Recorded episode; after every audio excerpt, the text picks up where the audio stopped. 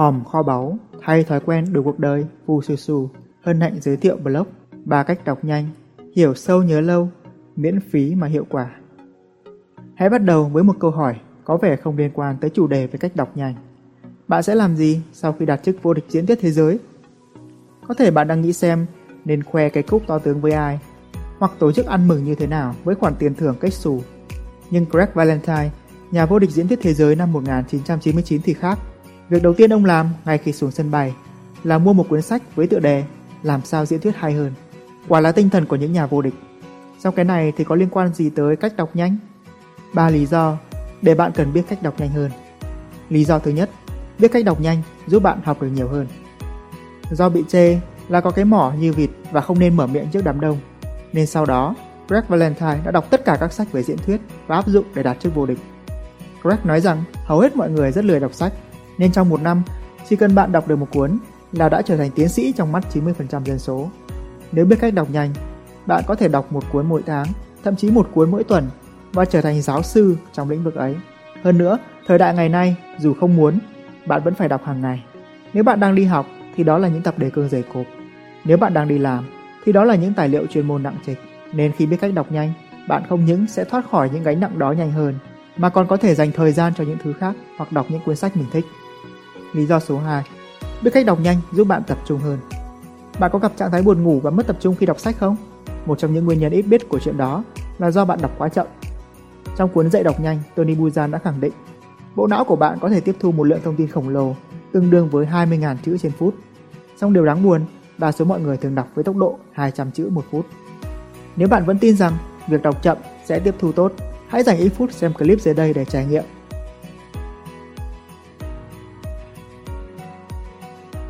Sau thí nghiệm, tôi tin rằng bạn đã nhận ra một sự thật. Có thể bạn chưa đọc nhanh hơn, nhưng việc đọc chậm hơn quả là khó chịu. Mà thật ra, bộ não của bạn khó chịu thì đúng hơn. Hãy tưởng tượng bộ não của bạn là một siêu nhân mà chỉ được phép làm một công việc duy nhất là dọn nhà. Khó chịu là điều tất yếu. Lý do thứ ba, biết cách đọc nhanh giúp bạn vân vân và vân vân. Nói chung chỉ cần Google từ khóa đọc nhanh, bạn sẽ thấy vô vàn bài viết ca ngợi lợi ích của cách đọc nhanh. Nhưng tôi nghĩ chỉ cần hai lý do cơ bản bên trên là đủ. Còn bây giờ, chúng ta sẽ cùng khám phá ba kỹ thuật rất lợi hại giúp bạn có thể tự rèn luyện cách đọc nhanh tại nhà hiệu quả mà hoàn toàn miễn phí. À mà trước khi đọc tiếp, có lẽ tôi cũng nên khai báo thành thật với tốc độ đọc nhanh của mình. Thực ra cũng không nhanh lắm đâu. Gần đây tôi có làm một bài kiểm tra thì đạt khoảng 1320 từ một phút với tỷ lệ hiểu tới 80%. Dù không cao, nhưng tôi vẫn tự hào vì nó nhanh gấp 7 lần so với ngày xưa khi tôi ỉ ạch đọc với tốc độ 200 từ trên phút.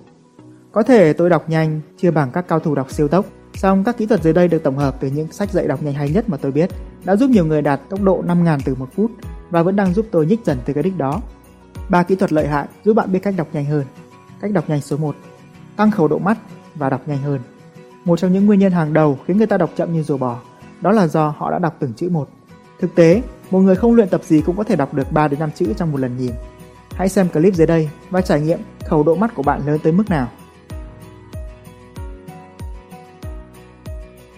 Nếu thích, bạn có thể bật lại clip trên sau đó chọn ra một cặp chữ xa nhất mà mắt bạn vẫn có thể nhìn rõ và dùng thước đo khoảng cách giữa chúng rồi đặt nó lên một tài liệu bất kỳ. Khi làm vậy, nhiều bạn phát hiện ra rằng tiềm năng đọc thực sự của mình là tận 10 chữ trong một lần nhìn. Song liệu biết bí mật này, tốc độ đọc có tăng lên 10 lần không?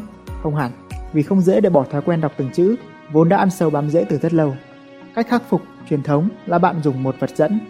Giống như khi tra từ điển, người ta hay để ngón tay trên trang sách để tìm chữ cho nhanh. Thì khi đọc sách bạn có thể làm tương tự. Hãy chỉ tay hoặc bút vào một chữ ở khoảng 1 phần tư dòng và cố đọc các chữ xung quanh, rồi đưa bút nhảy cóc tới các chữ tiếp theo ở khoảng giữa, giống như trên hình.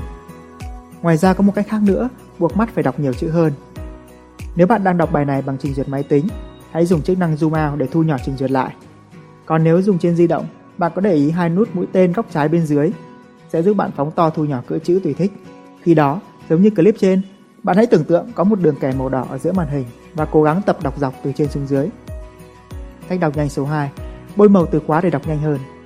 Rất nhiều người kỳ vọng rằng sau khi áp dụng các kỹ thuật đọc nhanh, họ sẽ có khả năng đặc biệt là đọc một lần nhớ ngay. Điều này không phải là không thể, song đòi hỏi sự khổ luyện công phu. Nên bước đầu đọc nhanh mà bạn thấy mình tập trung hơn, không bị buồn ngủ là đã thành công rồi. Hơn nữa, với một giáo trình hoặc một cuốn sách hay thì sẽ không dễ để hiểu sau một lần đọc. Nên sẽ có một bí quyết giúp bạn mỗi lần đọc lại sẽ đọc nhanh hơn, hiểu sâu hơn.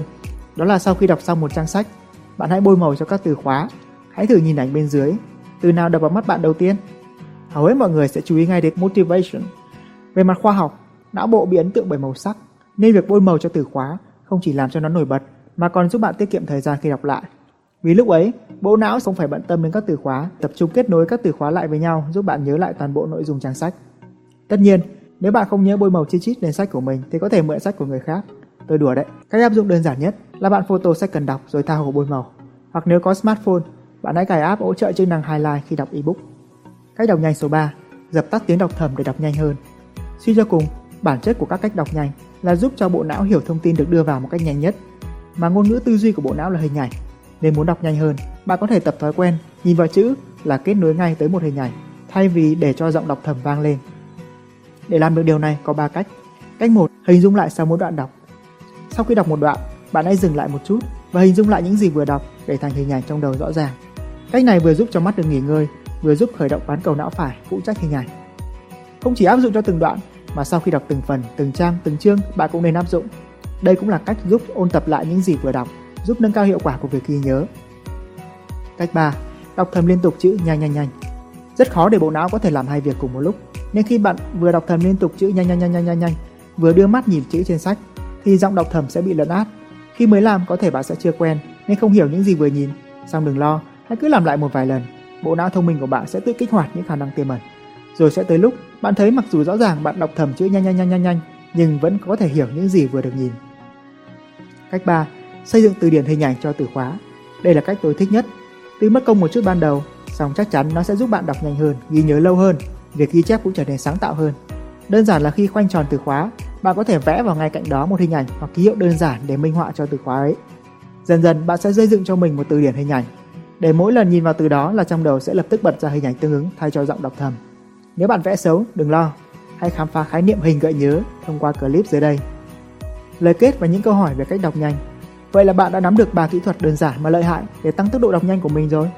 Hãy đơn giản là áp dụng thôi. Còn dưới đây là một vài câu hỏi thường gặp liên quan tới cách đọc nhanh. Hỏi: có người cho rằng đọc nhanh không quan trọng bằng đọc hiệu quả.